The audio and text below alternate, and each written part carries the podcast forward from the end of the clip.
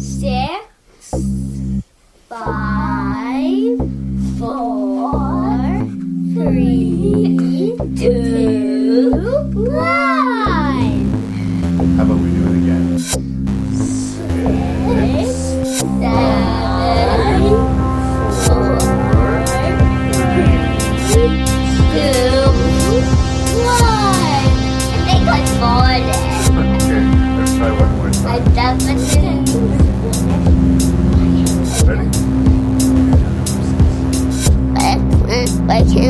you. Making review. Making review. Say six, Six, five, five, four, three, two, one.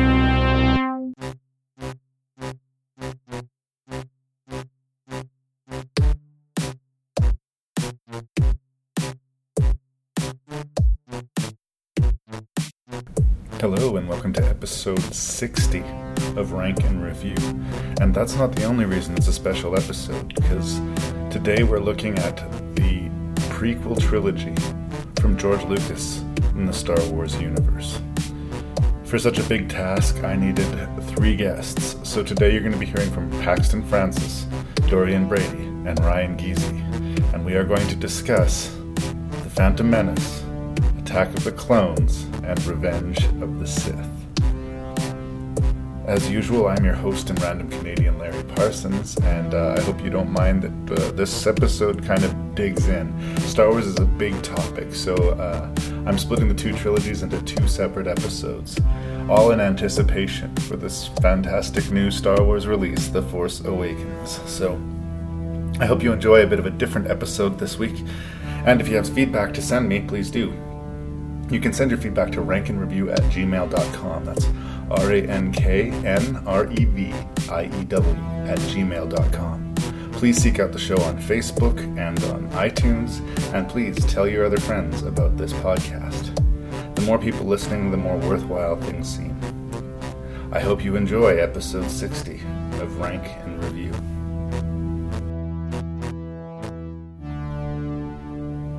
I almost neglected to mention in this, the 60th episode of Rank and Review, that as usual, you will be expecting spoilers and coarse language. Perhaps a little bit more coarse language than usual. Welcome to the 60th episode of Rank and Review R&R Wars Nerd Rage.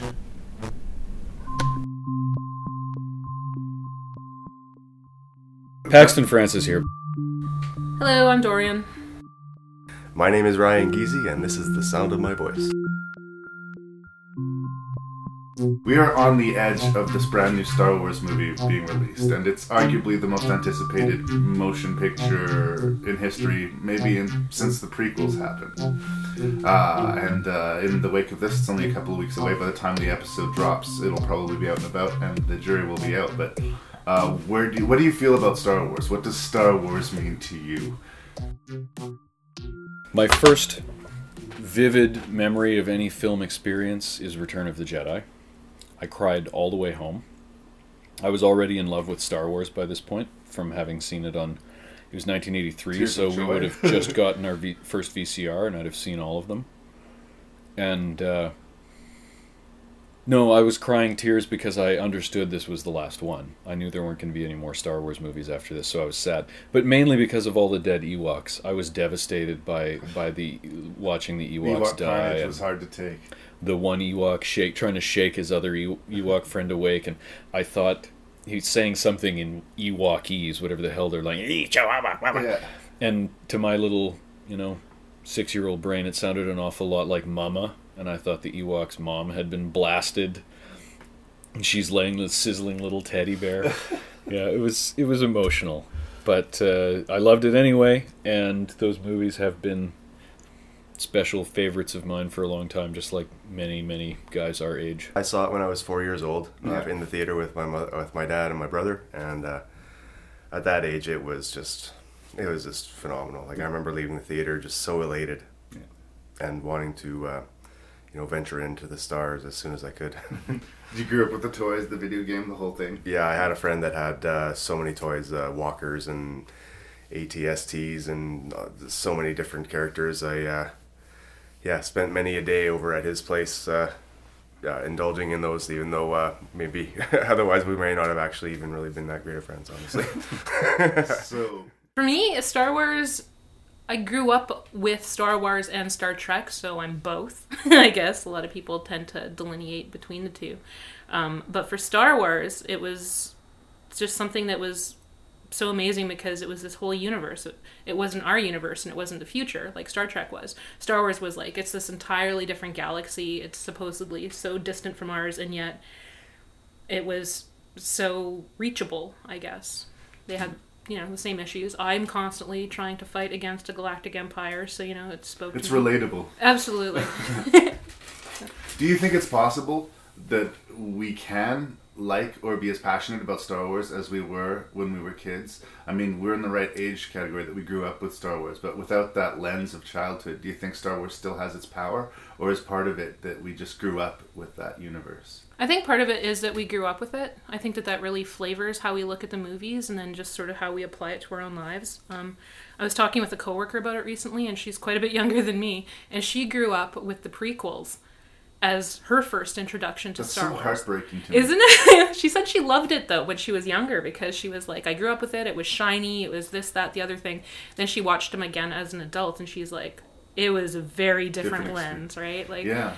So well, it's weird because I've heard the uh, argument made that the, well, if you look at the prequels as kind of goofy kids movies, Mm-hmm. telling a super dark story but in a kid's lens, uh, they try to use it to justify some of the schmaltz that we ha- have here. and there was a lot of schmaltz. And there was a lot, but the thing is, there's also a lot of decapitations, a lot of children being killed, a lot of like Yeah. not for kids stuff. so I don't know who these movies were for. it, it- you kind of knew that it was going to be so it was something different when you Yeah. when you left the theater you were you were just like like what what did we what did I just watch you know what just happened to yeah me? yeah and it, it was it was it was profoundly uh, it was life changing Yeah. it made it gave you a different perspective on a lot of things I guess can can I speak or can we speak honestly about Star Wars now that we're going to be watching them and we're you know knocking on forty instead of in the single digit age category?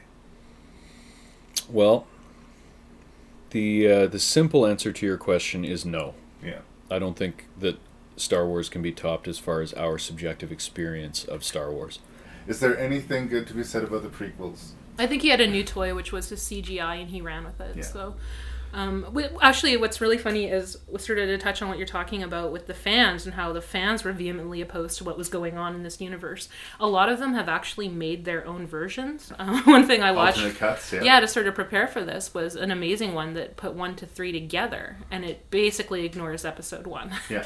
and then episode two, it cuts out a lot of things, and There's it, almost it focuses no valid plot on the in story. the Phantom Menace. Well, because there's so many things going on, right? Because he felt he had so much to tell. I mean, he said that himself. Um, but it focused just directly on Anakin's becoming Darth Vader, which is what I had kind of thought that they should have been about. So I really liked that aspect. But yeah, it was much better as a cropped edit, fan edit, I thought. And that's kind of sad. The last thing that got done before production started, and it was right down to the deadline, was the writing of the script. Pre-production was made, models were being made, character designs, costumes, all of that stuff. And it was modified. They actually cut out chunks and then re- had to refilm certain parts um, to sort of adapt to what he had changed. It seems vaguely irresponsible to spend that much money on a movie and not care about the script, and that really does seem to be what happened there. The prequels serve a good purpose, and that is that, you know, everybody likes to complain about the weather. If there was no bad weather, what would strangers talk to each other about on the what street? would the internet right? obsess over if these prequels What would exist? nerds rip on if these prequels? We'd be Would we'd be be stuck 5? criticizing Star Trek Five and the Next Generation movies, or we'd be stuck complaining about Highlander Two, right? Like these movies got rid of the need for all of that shit. You can put Highlander Two out of your mind. You can forget about Alien Three. None of those matter anymore because the prequels just were the worst disappointment ever. Nothing else can ever be as disappointing as the Phantom Menace was ever in the history of in, I can't the, because then something would have to be as amazing to me as the original. Star and it Wars. can't be because you know our I'm childhoods are eight. gone forever. Yeah. So for us and for me, th- there can't ever be another cinematic disappointment like the Phantom Menace, it damaged me too badly, and the scar tissue will protect me from future disappointments. My left-handed compliment will be that the prequels existing guarantees that we've seen the worst Star Wars movie. Yeah, I refuse to believe that Walt Disney, uh, you know, is going to buy this franchise and fuck it up that bad. They've been managing the Marvel universe very effectively, I think. So for the most uh, part, yeah. uh, I, there's no way they spend that much money, and in in a world where they can now make a Star Wars theme park Yeah. that people can go to Instead you of just one ride at exactly Disneyland. like Star Wars World. So the good thing about the prequels is yes, there won't be a worse Star Wars. There movie. can't be a worse Star there Wars There may be movie. bad Star Wars movies. In fact, I think we're gonna have to prepare ourselves that there very likely will be a. Considering that there will in perpetuity be a new Star Wars movie once a year until they stop, stop making, making money, money? so Yeah. until long after you and I are dead, And even then, they'll go to TV. I there you. I, Like, there will be bad Star Wars movies in the future, but there won't be another. There might even be worse, but there won't be another one as disappointing. Well, you know, it's the the Star Wars universe is an amazing place, and they take place in that universe, and and uh, visually amazing, uh, amazing movies. With uh, you know, I they kind of betrayed the original um, way of doing things by doing a lot more CGI and that, and getting away from that. But despite that, visually amazing movies. I mean, Yeah. like uh, you know. They're undeniably well, well, it, technically Tec- well tec- achieved. absolutely, absolutely, technically very awesome. Um, and the storyline, the storyline is is solid, but you've got the you know then the, the things that make it into the bad movie, the the dialogue that just stands out as so bad in so many places, unbearable in some places. Uh, and then the lack of chemistry between some characters that really have to have chemistry in a story Yeah. like that. I yeah, I never really thought about what a tall order it is acting wise for people in the Star Wars universe. But famously, George Lucas is not much of an actor's director, and the dialogue is not good. No, they didn't And have in- a lot to work with. In yeah. this case, they didn't have the environments or even the puppet characters to interact with. Right. A lot of the time, they're in a big green room Yeah. talking to a ball on a stick. yeah, yeah. Like they don't know what they're looking at. Like Exactly. you can, and you can tell, especially when like they're knocking down those droids, that those were just two actors waving their their arms around. Yeah. And the animators filled the rest in. There's no weight to it. yeah, no matter how good of an actor you are, if you've got uh, yeah, conditions like that where you don't have the, the freedom or the proper direction or the dialogue to work with, then yeah, you can only do so much. So you got an Ewan McGregor in there, a great, great actor, great actor. Yeah. You know, doing everything he can to make it work, and and just you know really having nowhere to go.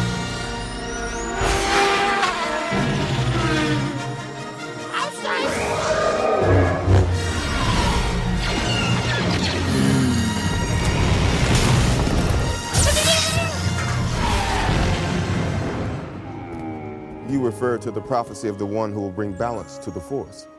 You believe it's this boy? He can see things before they happen. He can help you. The Force is unusually strong with him. He was meant to help you. Anakin! Tell him to take off! Will I ever see you again? What does your heart tell you? Are you sure about this? Trusting our fate to a boy we hardly know? Anakin Skywalker, meet Obi-Wan Kenobi. I sense much fear in you. The boy is dangerous.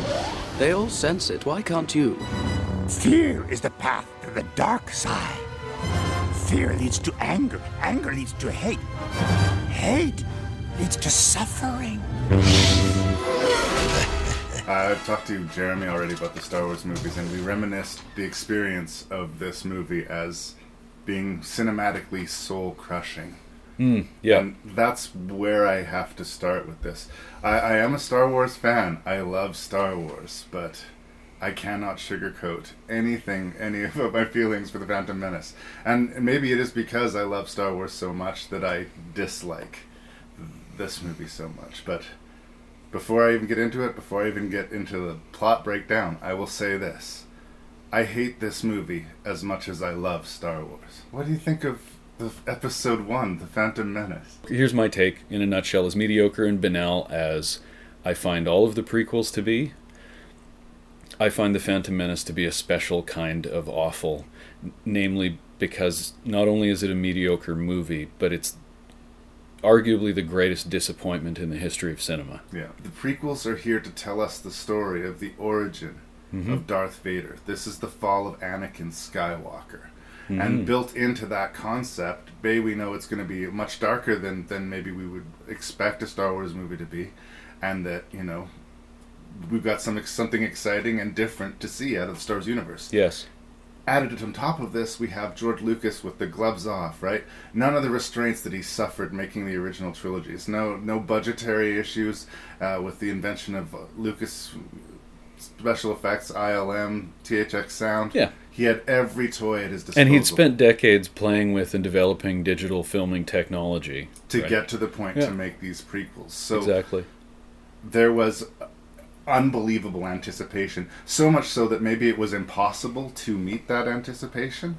Because there's so much potential built into it, I mean, uh, that's one of the reasons it seems such Yes. a crushing blow. I've It's- never seen anything like it in the time I've been on this earth. I've never seen nerddom since then, even. Yeah. I've never seen such a huge cross section of society geek out. Yeah. Holy crap, it was the moon launch of, se- of sequels. Yeah.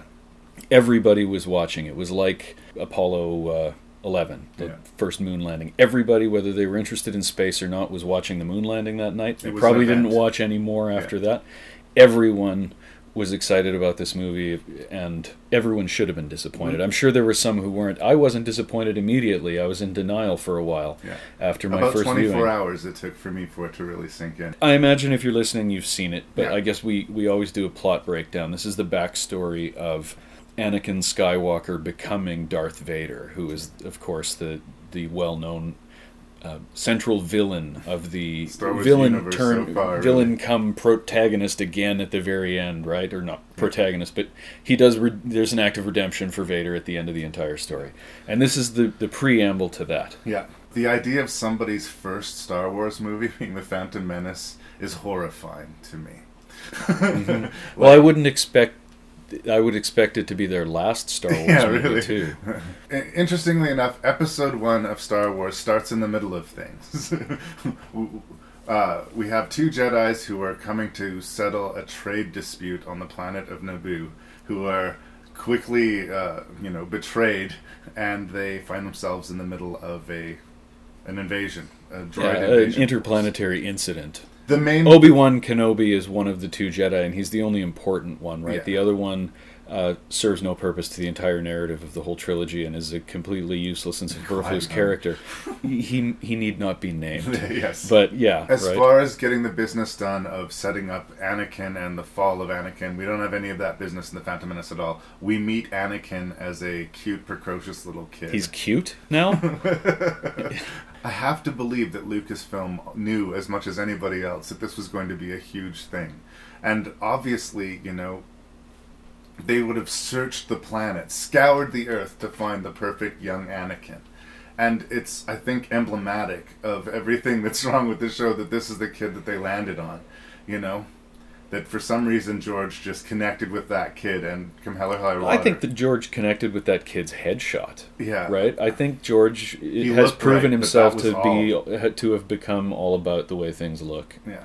But I'm not going to browbeat this little kid's performance either. I can't imagine the pressure. It's that he none of it is under. his fault. It's nothing to do with it. and it's my him. understanding. This is hearsay, but it's my understanding that he's his life has been kind of a train wreck since then. His young adult and life. I'm sure he's mess. financially stable, but uh, his whole life is something of a punchline. Anyway, uh, it's just like I said. That's not just the one decision they got wrong. Just left, right, and center. Starting Mhm. this new epic Star Wars movie with this political dispute. The fact that we were introduced right away. a vague one that is not only not understood at the beginning of the movie, But but, never explained in any way. It's not important, apparently, even though it's in the title. It's in the opening crawl, and then the whole front end of the movie is about this trade dispute with. Actually, I'll say something nice. The alien puppets, the Trade Federation guys. I hate the way they sound. Yeah. But if you turn the sound off and imagine a normal speaking voice or some other kind of not a ridiculous, a terrible Japanese voice. uh, yes. Japanese Italian apparently. Again, another they're actually bad choice that nobody had the gall to say. Hey, George, that's Yeah, those puppets working. look great, but they sound terrible. Yeah. But that's my point. They are actually animatronic masks on real actors, and I I applaud that and would have liked to see more of it throughout the rest of the movie and Which the rest of the trilogy, which we don't. I mean, there are uh, there is a higher ratio of real puppets and actors in suits in the first movie to the other two prequels. I rewatched the other two prequels after we viewed The Phantom Menace because I was humming and hawing over exactly how to rank a couple of them. And I noticed that that they get more computery and less believable looking as you get towards the end. The the Gungan droid computer battle in the Phantom Menace looks absolutely terrible, but huge chunks of the rest of the movie look good in comparison to the other two prequels. They just because there are real sets, real costumes, even real speeders sitting around that they can set stuff down on and interact with instead of just this sterile uh, computer cartoon environment that they're copy pasted into. I, I don't know if it was because uh, they were thinking more for the kids, but I don't understand, again, another bad choice, why they made the decision to change the Gungans and the Trade Federations. In the original trilogy, which I spent my childhood watching, Mhm. if uh, I met an alien in the Star Wars universe, it spoke its own language and I read subtitles. Yeah. I just don't know what was wrong with that. With that recipe, I was able to read and understand that when I Mhm. was a kid. Yeah. You know, and uh, the fact that all of the voices they do choo- choose to use have this weird racial inflection to them. They're, all of the voices, everybody has a ridiculous voice. General Grievous has to sound like crazy. And, uh, I mean, Darth Tyrannus in the second movie, I guess, is the only new villain character that doesn't sound ridiculous. But yeah, there, there are a lot more. The aliens all seem more cartoonish in design. Uh, the Trade Federation guys didn't, except for the voice, and and that was really irritating because they're terrible. The voices are so bad that it doesn't even matter that the the animatronic masks are pr- really good Yeah. because you're just rolling your eyes through the whole thing. The whole I'm not going to sit here and say that the CGI is bad. I'm going to say that it's not convincing interacting with the real people in it. Mhm. I think that this movie makes actors who I know for a fact are capable, strong actors. Natalie Portman can act. Liam Neeson can act, and they come off really bad. yeah. If you'd never seen them in anything else, you would not ever guess that they are skilled and trained actors. But on any given moment, they don't know what they're looking at. Their environment is not there. They have That's not true of large pieces of the Phantom Menace. Natalie Portman is almost always through that movie in a real set. Yeah, but then I think that's when you're hearing the the, the, the script screaming. that's where the real ouch happens. I don't know what actor could get their head around some of these lines, and to be honest, there's some really hard lines in the original trilogy as well. But uh, whether through luck or providence, uh, they were pulled off way better. Mhm. and I think part of it, at least, I would say, is that you know the actor doesn't, on top of this, have to deal with characters who aren't there, and a director who doesn't enjoy working with actors. Not only are they not there, but Lucas can't even show you a picture yet of exactly what it's going to look like when it's finished because he hasn't decided, right? Like when you do everything in post and you can't even show the actor like this is what you're talking to, you just throw a little sticky velcro ball up against the green felt screen and say that's where his eyes are. Yeah. I mean, half of the time the characters are looking in the wrong place when they're looking at Jar Jar. I mean, sorry, I didn't mean to say his name. we do we even really need to address Jar Jar the fact that he's universally hated? I mean, we, Well, I think we have to, just in light of the internet going a little bit crazy lately. of the Darth Jar Jar theory, which which is definitely entertaining. Yeah, I think that this speaks of. Sorry, the, the theory is is that Jar Jar was actually going to be a brilliant character because it was going to turn out to be revealed that he was actually Hmm. a Sith Lord, just playing it cool and undercover. Yeah, Uh, I, I don't know if it's fair to say that the theory is he was going to be a brilliant character. The But- theory is that George was going to originally use him as a villain who would be revealed later in the story. there was a plaster man in place that would justify the fact that this And Jar Jar's pretending to be an idiot. exists, right? Yeah. And you know the fact that he's so lucky and he manages to succeed through luck is you know justified in all of this. I think personally, it's just the the fan base trying like hell to make the prequels better than they are, and generally speaking, it's just giving George Lucas way too much credit. But like most things Star Wars, it's fun to wax and uh, you know philosophical Yeah. about and think what might have been. Anytime you're speculating about what might have been, you know, it's just basically fan fiction. And when you're speculating what it might have been with George Lucas, you're almost always going to come up with something more interesting than Lucas did. I Mhm. think that's the hard truth, the lesson that is learned uh, through these prequels. Uh, I can say a few good things because I haven't said anything good at all. Score is magnificent, and uh, that last lightsaber battle, and basically the concept, concept and design of that Darth Maul character. What character? You mean the you mean the Darth Maul stuntman? Yeah. He's not. A, I take issue with the term character. But he looks This is my apprentice, Darth Maul. That's all of the character exposition we get. Oh, he's his apprentice, and Yeah. his name's Darth Maul. But Fight. he is badass, and whenever he's on screen, all of a sudden shit's happening. Hmm. uh, so I, I, I, I like Darth Maul. I like that la- last lightsaber duel, and I like the score. And other than that, there's just not a lot positive to say about the Phantom Menace, and it breaks my heart to say it. but that's where I wash up on it.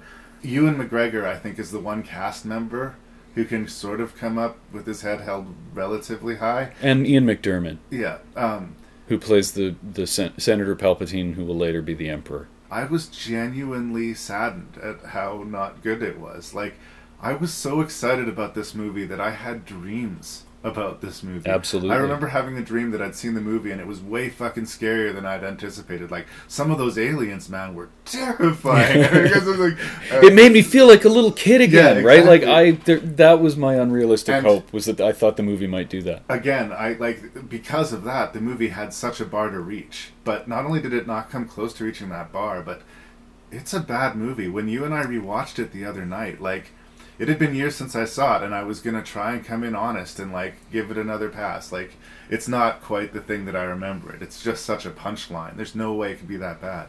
And It's like, bad.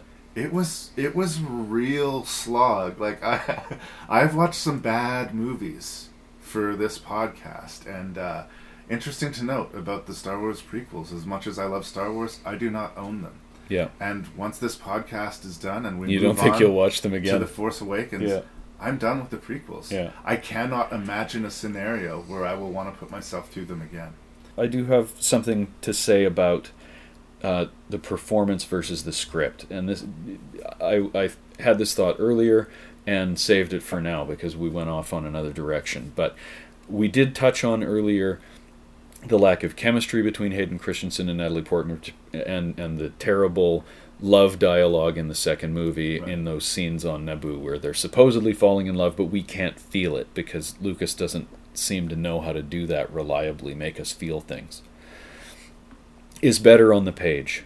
As you know, I I totally nerded out over this podcast, and not only did I rewatch the trilogy, including two full screenings of The Phantom Menace, once in HD and once on DVD, to compare and contrast the changes, of which there were many. For instance, Yoda's a puppet in the original cut, and in the 2011 He's uh, Blu-ray that uh, you and I watched, Yeah. he's not a puppet. He's computer, and he's very good computer animation. So good that when you watch the Clone Wars, you go, Yoda looks like shit. Yeah. He's not. He's they've out CG'd him, kind of thing. I almost think like he just wants to make animated films. And in a way, he kind of has. Like you say, the deeper into the prequels you go, the more you're just watching a Pixar movie. And he's sitting in a chair. He's when when he was shooting those, particularly the third one, which the second and third ones were completely digital. The first one, parts of it were still shot on on uh, celluloid. He would sit in a chair watching his big monitor with his fucking cup holder and his coffee. And he wouldn't even be looking at the actors who Yeah. were over there in this laboratory environment, green screen room, and he's not even paying attention to them. There's a behind the scenes thing for the first movie.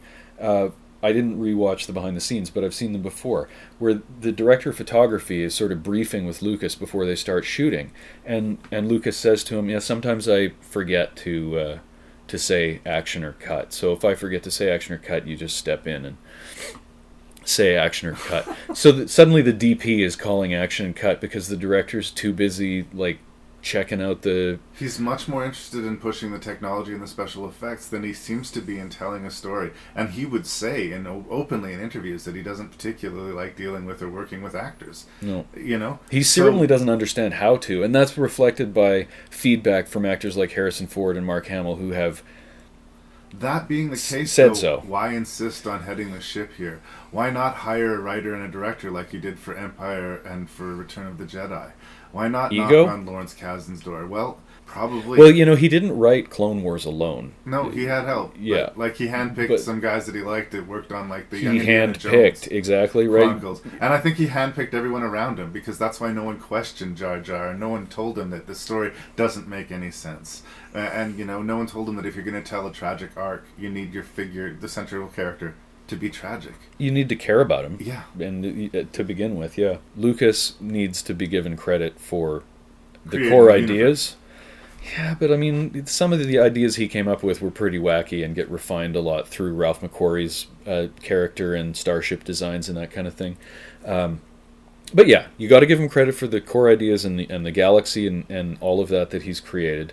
I've got to give him credit for taking a film crew out into the middle of Tunisia and building starships and giant skeletons in the sand and and shooting that stuff. It must have been a nightmarish ordeal, and he came back with cool footage. But the movie was not great only because of Lucas. And Gary Kurtz was a big part of why it was great. And what Gary Kurtz said later, after the prequels were released, was that he thinks um, he was pretty nice about it. He said that he thinks the problem is that there aren't enough, there aren't any people around George anymore who challenge him. Yeah. And what he, the blunt way of putting that is nobody tells him when his ideas are fucking stupid. Yeah. Nobody will say, "Hey, George, it's stupid that Anakin made C3PO. That's dumb and it, it serves no purpose, and all it's going to do is make people roll their eyes and it's going to break the believability of the universe because every character in the original trilogy has to somehow tie into this story. It's wrong. It's the wrong way to approach things. And would he hear that and would he receive it? And that's sort of part of the unremarkable sort of story from, you know, he comes in as this Hollywood outsider and he doesn't want any feedback, he doesn't want any influence. And yet his work is better when he has the feedback and the influence. Art through adversity, right? Yeah, and now that he is the system, he is the top of the pyramid, he is running the show and calling all the shots, Mhm. and no one dare question him. You're a very creative person, George Lucas, but you have proven to not be a filmmaker and certainly not a writer. No, it's too bad. The movies are still great, but it, anybody who does an honest analysis of them has to come to the conclusion that it's in no small part due to people like Gary Kurtz, um, like Ralph McQuarrie, like Irvin Kershner, Yeah. like Lawrence Kasdan. That those movies that are Ridge Tridge is is brilliant most of the time. Uh, and George needs to get his credit, but I think in his mind, Star Wars is his creation, and all of it is him, and everybody else helped realize it. But I think some of those guys were in on the core level of creating Star Wars as much so as Lucas. The sound design, the, like, yeah, all of that stuff deserves as much credit as as he. In reading the script, I notice his character descriptions will just be like, and now we meet Brip Dingot, Yeah. a Traxlan. That's it.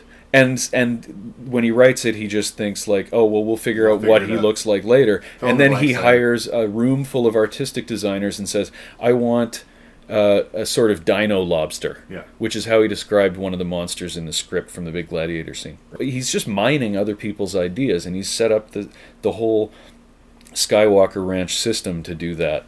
Right? Take artistic ideas of others and stick them into a melting pot and then mine them for his Star Wars movies. At least that's what it feels like watching those behind the scenes clips. I'm speaking as though I know the man's Yeah. mind, and I don't. I, I like we I, I guess we didn't really get that deep into the plot or into the like we- we just sort of railed against you know our disappointment of the experience of the prequels.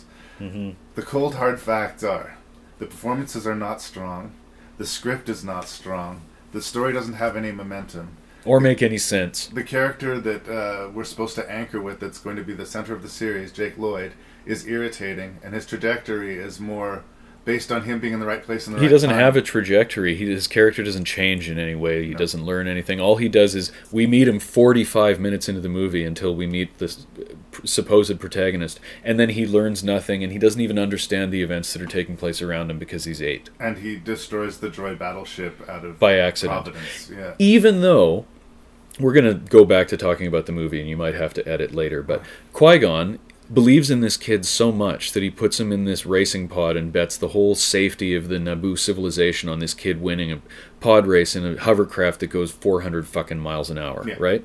And he believes the kid can do this because the kid says he can do it. And then at the end of the movie, the kid sits down in a starship, and Qui Gon tells him, "Sit there," and then he accidentally flies it and wins the battle. I wanted to see Qui Gon say, "Anakin, get up there and fight," Yeah. and then An- Anakin flies up there, and without saying anything silly or goofy or funny for the kids, Yeah. he just goes up there and flies a wicked space mission and has a battle and wins because he's supposedly, according to Obi Wan in the original movie, The the, Jesus Jedi. greatest star pilot in the galaxy. Yeah. And he's been, he says at one point he's been flying since before he could walk. Yeah. So let's see that happen. Let's see him get up there and kick ass. And instead, he accidentally wins the day. The whole pod race sequence is pointless. Why Qui Gon would do that? There's a like as we discussed when we watched it. There are a thousand easier ways for them to solve their problem with their spaceship. He uses the. Jedi mind trick to t- trick all sorts of people. So Yeah. Lucas makes this plot device that oh well the the Watto guy can't be Jedi mind tricked. His race is immune to it. Okay, we'll go down to the street to any one of the other hundred vendors in the city and exchange your currency so that Watto so that you can give Watto the kind of currency he wants. Use the Jedi mind trick to convince someone else to do it. Easy I mean, breezy. that's not as exciting as a you know a, a huge race sequence, and definitely the movie needed an action scene. But there was no stakes to that. We knew how it was going to end, and it, I would have much preferred they just hired a smuggler to get them back to Coruscant. Sound familiar? Yeah. And then action happens that has to do with fucking Star Wars instead of the pod race. In lieu of the pod race, how about we go back to the story of Anakin and, and we find out more about him? Anakin's one of his big motivations for turning to the dark side, ultimately, spoiler alert, is that uh, his mother's a slave, right? He and his mother are slaves, and Qui Gon, in as part of the crazy bet with with the his owner, wins his freedom, but isn't able to win his mother's freedom. Ten years later, Anakin seems to suddenly remember, "Oh, oh yeah, yeah, I have a mom's a mom, and she's a slave. I should go rescue her." What is what does slavery mean on Tatooine? Watto doesn't seem to be able to control these people's decisions. They have autonomy to do just about whatever they want, go wherever they want. there's all sorts. Of No wonder worm- he didn't go back to rescue Yeah. her for ten years. There's there's all sorts of wormholes that you can crawl into in the Star Wars universe too. Mm-hmm. Droids being a very problematic one. Yeah. Droids seem to be something of a slave race as well. Yes. And sometimes they seem sentient and sometimes they're not. Sometimes they're machines, sometimes they're personalities. Or are they programmed personalities? Obi Wan at one point said says, "Well, if droids could think, we wouldn't be here anyway, would we?" But But they, certainly seem R two can reason and Yeah. logic and make plans. And if droids can't think, why did they have a scene where Princess Amidala gives that droid an award? An award. Well, that's seen as stupid for so- so many reasons. Because Yeah. the Phantom Menace fucking sucks. And why do droids feel fear? I mean, Yeah. that seems like a tremendous amount of time to waste for programmers to be writing complex fear algorithms. My friend Chris, shout out to Chris because I know he's a fan of your podcast. Uh, props to Perth, Australia. Yay! Yay! Um, he uh, he asked me, okay, what are some scenes you liked about this movie when we were talking about it? So I forced myself to think, and we you mentioned the sword fight. Elements of the sword fight are good. I always get angry when Obi Wan doesn't use his super run to catch up and help Qui Gon because they establish early in the movie that he can run at Mach 2, and why on earth they did that only to not use it at a critical moment later baffles me. But I like the rest of the fight, and when Qui Gon is, is run through by the lightsaber and Obi Wan gets so angry, that's the only time I come close to even feeling, Feeling anything. It's like, oh, I think I felt. Oh, no, I didn't feel anything. But it's close. I have come to enjoy Qui Gon's ridiculously complex bets with Watto. Uh, at, at first, I Just just found them how stupid they irritating, and now I find them to be Benny Hill sort of madcap. I liked the elements of the scene where Amidala and her guards storm the palace. I wish it wasn't Amidala because she's like a 14 year old kid. But they were real actors in a real set, fight holding guns and actually shooting at stuff instead of just cartoon armies. So that was nice. And I, I also must admit that I liked that that the Tusken Raiders go to the races and shoot at the pods. It Yeah. was like they're they're kind of the the uh, southern rednecks of Tatooine, right? They on on the weekends they go down to the NASCAR race and take with shit. pot shots at shit and drink beer. Yeah, I like that they're just sort of like implements of the random. And I would have liked yeah. that that little moment of comedy would have been fine because it wasn't mixed in with life or death action. Yeah. so many other times in the series, and it's really bad in the first movie. There's all sorts of of destruction and death happening, and then we'll cut away and there's a fart joke, and then we cut back and somebody something heartfelt is supposed to be happening, and then we cut back to another fart joke, and then Jar Jar's dropping something in the middle of a fight. The the pacing is ridiculous. I I don't think we got to touch on the fact that in the, Phantom Menace, weird. well, in the Phantom Menace, they get to four concurrent Action plot sequences, yeah. sequences going on at the climax of the movie. There's one in Star Wars, two in Empire, three in Jedi, and in Phantom Menace there are four going on. You've got Amidala storming the palace. You've got the uh, space battle where Anakin accidentally wins.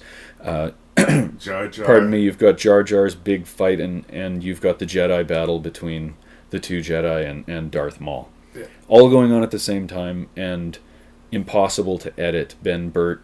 Uh, there's footage of him trying to explain to Lucas how it's just impossible to make these four separate narratives twist around each other and be coherent and not emotionally everywhere. Yeah. And the, the it is very abrupt, even not in action sequences. Like they'll be the scenes seem to start and end very abruptly.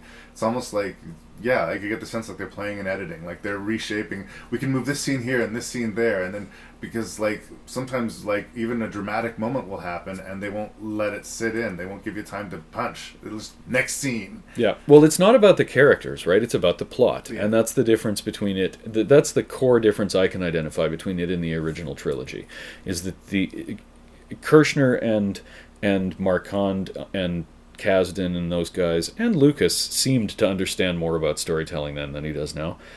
They focused on the characters, particularly Kasdan and the later filmmakers on Empire and Jedi. It was a tight little character story set in this sprawling, believable world. But the prequels were about the sprawling, believable world, and the characters were just little dolls moving around in it. Yeah. And that's why it feels so cold and detached. I think it. I. I I'm in, in an effort to deal with the fact that these fucking things exist and always will. These movies, these movies which are a pox on the Star Wars. In an effort to deal with that, I've come to try and think of them as being like George Lucas's Silmarillion, where instead of developing characters, he just lays out a series of events that took place before the Lord of the Rings. You know, and there's no effort to make it narratively uh, coherent.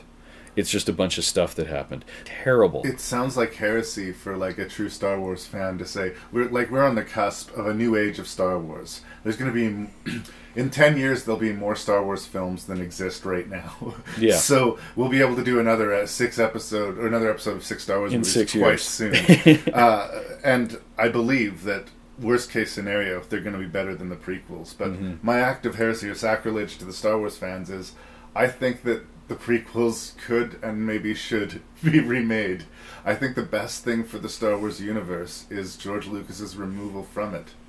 the fact remains that he directed and created one of the most important films in the history of, of our civilization so far. And that can't ever be taken away from him. But he really He did prove to the rest Star of Wars. us he will always have Star Wars, but but the the rest of those really I think sad is the word you used that that I hadn't really thought of the movies as sad before so much as irritating and they made me angry. But yeah, it's a little bit sad to think about how wrong he got it. I was getting angry. Even though he won't admit it, the other night. and you see him rationalizing it to his colleagues, I, I think, on some level, he must know that he he didn't do them justice. He didn't do Star Wars justice. If he doesn't know that, then maybe that's a good thing for his own mental health. But it must. I would. It would bother me Yeah. if I were George Lucas. If I were George Lucas, I would have made very different decisions. But it would bother me for sure. I sat through a Star Wars movie the other night with one of my best friends, and I did not have a good time. In Yeah. fact, I was irritated and aggravated. Your leg was shaking. I had to was- ask you to stop shaking your Yeah. leg because your I was getting was antsy from it. It was like the polar opposite of the experience of watching Star Wars as a kid, where I was just so amazed that this fucking thing existed. I watched it every day when I got home was- from school for ages. And that's why I say the the love, the elation that I felt watching it. This is the polar opposite. As much as I love Star Wars, Hmm. that's how much I hate Phantom Menace. Star Wars had a formative influence on my taste in entertainment and music and interests in a way that Phantom Menace didn't really affect my life in that way, other than it just made me mad and it was a big disappointment. Everything Star Wars breaking was introduced in this movie. Midichlorians were introduced in this movie, the bacterial life forms which cause the Force. And I think I know why he was doing it. He needed an objective way to measure somebody's force power Right. so that the council would think this is the chosen one because they wouldn't just take Qui-Gon's word for it, right? Qui-Gon's got a feeling. I think this kid's strong with the force. They needed a way to like blood sample this kid's the chosen one. Yeah. Anakin made C3PO. You've got all of these ridiculous plot holes, right? You've got that Owen Lars is Anakin Skywalker's brother-in-law. I hate the battle droids, Mhm. and they're one of the biggest problems with the entire prequel trilogy. Is not once do, do you ever sense that the Jedi are in danger when there are battle droids around. They're swinging around their lightsabers. They don't even know what they're swinging at. They make stupid little cartoon noises. They're Roger, roger. designed ridiculously.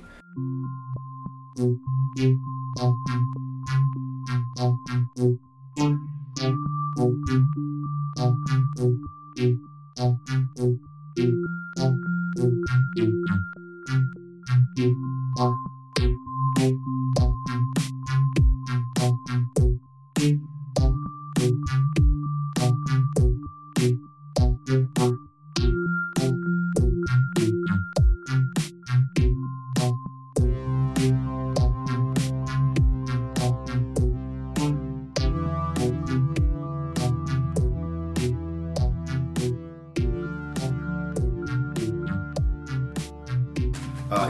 philosophical question, Ari Star Wars.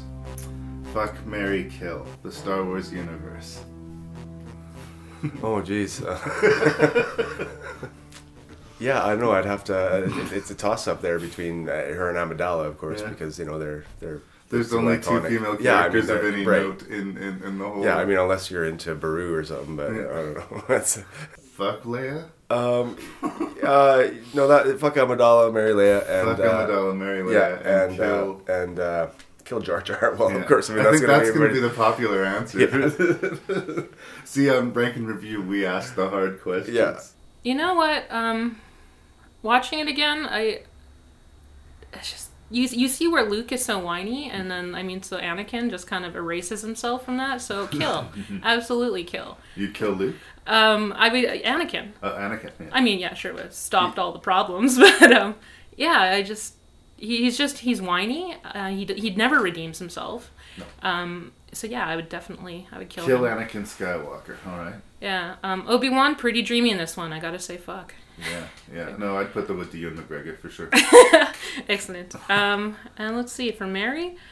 Uh, that's that's a tough one. I'm gonna go with Boba Fett. Boba Fett. I would marry R2. R2D2, right? I mean, he cooks, he cleans. Probably not overly demanding. I think that a long time ago in a galaxy far, far away, robosexual marriage was all right, depending on what system you were in. But R2 and I would find a nice system to settle down in, right? I mean, he never argues. He's a problem solver. I, I, you know, he can probably store all sorts of things, right? Yeah. Just follow you around, do whatever you want. No feelings. You can't upset him, right? I think the beeping would get out. It would be like being a, married to an alarm clock. How's that different from a woman? Just constant noise. I sound terrible. You were the one who asked me marry, fuck, kill. Yes. Okay. So you're gonna marry R2D2. I'm gonna marry R2D2. Fuck, I think Han and Chewie. Yeah, right? Yeah, I think so. Well, it's a package deal. Right? Somewhere in the Millennium Falcon, there's a jacuzzi tub, and if you find that jacuzzi tub, I think Han and Chewie have some fun in that jacuzzi tub. It's like the. Uh, They've, they've, they've flew some long hours. You know? it's it's the space version of of uh, Hugh Hefner's Grotto, right? If you ride on the Falcon, you've been in the hot tub. Yeah. yeah.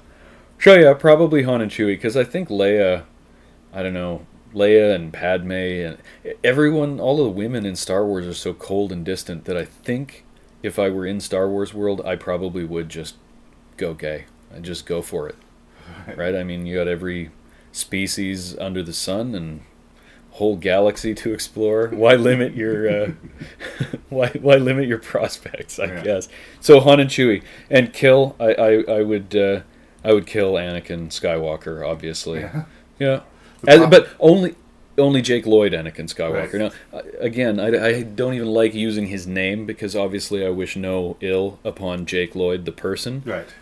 But I, I would specifically want to kill eight-year-old Anakin Skywalker. I'd wait until he was in the middle of saying something really annoying, Yeah. and then I'd like frisbee a circular saw blade right into the like middle of his mouth and take the bottom of his jaw off, and then just while he's standing there stunned, I would laugh And and, listen to gurgle out. and he'd gurgle and start crying a little bit, and be looking at me like, "Why did you do this?" And I'd be like, "Because you're fucking irritating, and you raped my childhood, you asshole." I hate it when he does that. Anakin, don't do anything without first consulting either myself or the Council. You don't need guidance, Anakin. I see you becoming the greatest of all Jedi. The boy has exceptional skills. His abilities have made him arrogant. Excuse me. I'm in charge of security here, milady. Bounty hunter named Jango Fett to create a clone army. Wait. We must stop them before they're ready. Your clones are very impressive. They'll do their job well. Blast! That's why I hate flying. This is a crisis. Star Wars Episode 2 Attack of the Clones. Uh, the story, in quotation mark, mainly seems to be dealing with Obi Wan's sort of discovery of the clone army and the uh, treachery of Count Dooku, Mhm. and split between the, I say tenuously, love affair between uh, Anakin and uh, the former princess of Naboo. Apparently. Nab- pardon me, the former queen of Naboo. Apparently, they elect their queens, Mhm. and they only do uh, a few years before they can be kicked out. So They carry- the they planet carry of terms. Naboo elected a 14-year-old girl to call the shots during wartime. I'm just going to throw that out there. They didn't know it was wartime yet, though, right? Uh, it really does seem like they decided, yeah, well, she's not a queen anymore. Just like a very sudden retrofit. But anyway, those are the two main thrusts of the story. We've got this sort of romance happening in one corner, and we've got, again in quotes, intrigue happening in the other. Dun, it's two hours and 20 minutes, and until recently, I believed it to be the worst of the prequels. It was very long. so, yes, Um, and painful. I don't know that I think that it's the worst of the prequels anymore, but I still think it's pretty weak. Uh, but by all means, I want to get your thoughts on this. Where do you land on Attack of the Clones? Um, I think some of it was triage after Phantom Menace. so they sort of realized that what they were running with, maybe they should put down and back away from. Um, yeah, it was kind of interesting because when I watched it again, I, I watched it from the whole perspective where I didn't have it put up on a pedestal. I was going to be analytical. And I wound up liking parts of it that I didn't think I would. Um, also, I was paying more attention, so some of the story plot lines that I realized that they were just kind of hoping you would understand, Right. that they didn't really spend a lot of time on, made more sense watching it um, over. One of the one of the things was uh, Christopher Lee is this amazing actor. Um, like, you know, has, he has this just personality. Presence is very strong. Exactly. And what I loved about it was he's the bad guy, he's the bad guy, and then he's interrogating uh, Obi Wan, or is he? You know, like it was just sort of I kind of I like that because if anyone could have spun that character around, it was Christopher Lee. It's the closest thing to complex that we get is the confrontation, the first confrontation between Dooku and Obi Wan. Yeah, basically. And then you sort of see like how well he is able to spin people. And then when if Obi-Wan hadn't been on that one planet overhearing what was going on, you could totally see how it would all play out beautifully and I get well, you know, it's that whole level of politics, right? It's spin, it's propaganda. Yeah. Um, and you really sort of see it in action in this movie and I well, I paid attention to it in a way that I hadn't seen before. So Hayden Christensen takes a lot of shit for these movies. and, And, rightly so. some of it I do think is deserved, but I do want to pay attention to some of the dialogue. Like it, Natalie Portman is an Academy Award winning actress, okay, And, it felt like a high school play at parts. actively sucks in these movies. Ugh. It's not all her fault though. A, it's the script, and B, it's sort of the delivery. Especially when she's in her queen garb, They have this really bizarre, dry, formal delivery that she gives. And it, it's just death. It, there's no life to her performance at all. And you add the layers of makeup and the geisha sort of costumes. Like we, we don't see a person there. Well, it, they were trying to get so much through like this whole um like they were trying to get this plot out, right? And it became talking heads at points. Um, one thing that you mentioned was like it just sort of seemed weird, like okay, she's not the queen anymore. Yeah. Um, George Lucas had actually created a bit of a background for Naboo and its political structure on that they are elected positions and stuff. She says that she wasn't the youngest queen that was ever elected. It makes sense that they sort of have this innocence um, representing them. Even her makeup style was based on um, the, the the lip and the cut down it. Yeah. The red lipstick is supposed to represent the cut, and- which is uh, the plight, the suffering of their people, and stuff. So I mean, like there were little details like that that I thought were really quite interesting, and it kind of made sense why they would have But had someone so young and innocent. do we need George Lucas? exactly you need to, to you do it? you absolutely do and like i said watching it again i was looking for that um, but yeah it was I'm uncomfortable with the heads. idea or the thought that you know this movie's oh too smart for us, like because I I just think that's giving George Lucas a little bit too much credit. he had 20 25 years or something to work on these movies so i think he came up with a lot of stuff in his head and he just assumed everybody else had picked up on the things that I'm he was sure thinking of He had lots of thoughts and ideas and, and things that came and went in his brain, but Oh, they what made it wrong. on the page was what what he did in the two weeks that he took to write the movie before production start. Yeah. You know, um, Hayden Christensen. Uh, everybody's really hard on him for these movies, and yeah, I mean he doesn't come off particularly well. But for some reason, he is like the one that's been like unforgiven as far as this. Well, he was I- supposed to be carrying the movie with his character, right? Like this whole prequel is about the rise of Darth Vader, um, and he had to go from whiny teen, which he did very, very well, to you know, pissed off teen, Yeah. which again comes across very clearly. Um, but I mean, that's not a protagonist. But it's not supposed to be a protagonist. he is unlikable to the point of like transparently bad. It actually makes everybody around him go down several notches. The fact that the Jedi Council can't see how clearly problematic his behavior is, the fact that Obi Wan can't see how clearly problematic his behavior is, and the fact that that the Queen of Naboo is in love with this guy who has been literally obsessed with her since he was eight years old. In the ten years in between, he's done nothing but dream about her and think about her Pine obsessively creepy Twilight style. totally creepy and Yeah. i don't know about you but for me if, if i've known somebody if i've watched somebody grow up from they when they were a child i have a hard time seeing them through a, a sexual lens I, drew barrymore is like the classic example of this she's a very beautiful woman and she's highly sexualized but for me she's a little girl in et and i don't want to fuck that you know? Well, you knew that that had to happen. I mean, that's sort of the whole basis of Luke and Leia's existence, right? I mean, understand. they did sort of sort of mesh these oil and water sort of personalities together. okay it was a necessary plot point sell it to me Actually, you know what? What's quite interesting in watching it again was I, I was really watching that, like what the how the hell did they actually fall in love? And the closest I can come is that they're both fairly impetuous. They're both like kind of I'm going to do whatever I want. And when you realize that It's these are people in power since they were kids. I mean, like you're looking at this guy that grew up being told he's the chosen one, and then you have this queen of Naboo where you're too good at your job. We're keeping you as a senator. You can't turn us down. And she's supposed to be heading like the official opposition to all of this stuff. I mean, and they're they got their hormones going and crazy and stuff like they're completely diverse. Like they're completely different. Uh, she doesn't seem to as the movies progress doesn't seem to have a lot of trust in the senate whereas he completely trusts it. And uh, just his general dickish behavior. He is recently i did a review of crouching tiger hidden dragon with my friend susie. And uh, i had a real i mean i love the movie but the central female character in the movie i find intensely frustrating to the point where it actually it actually hurts the movie in places for me uh, this is that to a much much worse degree if we can't anchor and like and care about anakin the entire emotional arc of this movie doesn't work. If the love relationship between Anakin and Padme isn't so strong that we believe he would tear down the universe to save her life, it won't work. And not to spoil anything, the romance in this movie does not work. They do When- talk about feelings a lot, which is kind of interesting because you're a Jedi, you're supposed to control those feelings. But by the way, trust your feelings. Yeah. Like they say that throughout the entire movie repeatedly. You will tap into your power once you trust your feelings. But by the way, you're a young dick. Don't forget that. That happens so much through the movie. It was frustrating. Obi Wan is constantly telling my young Padawan, my blo-.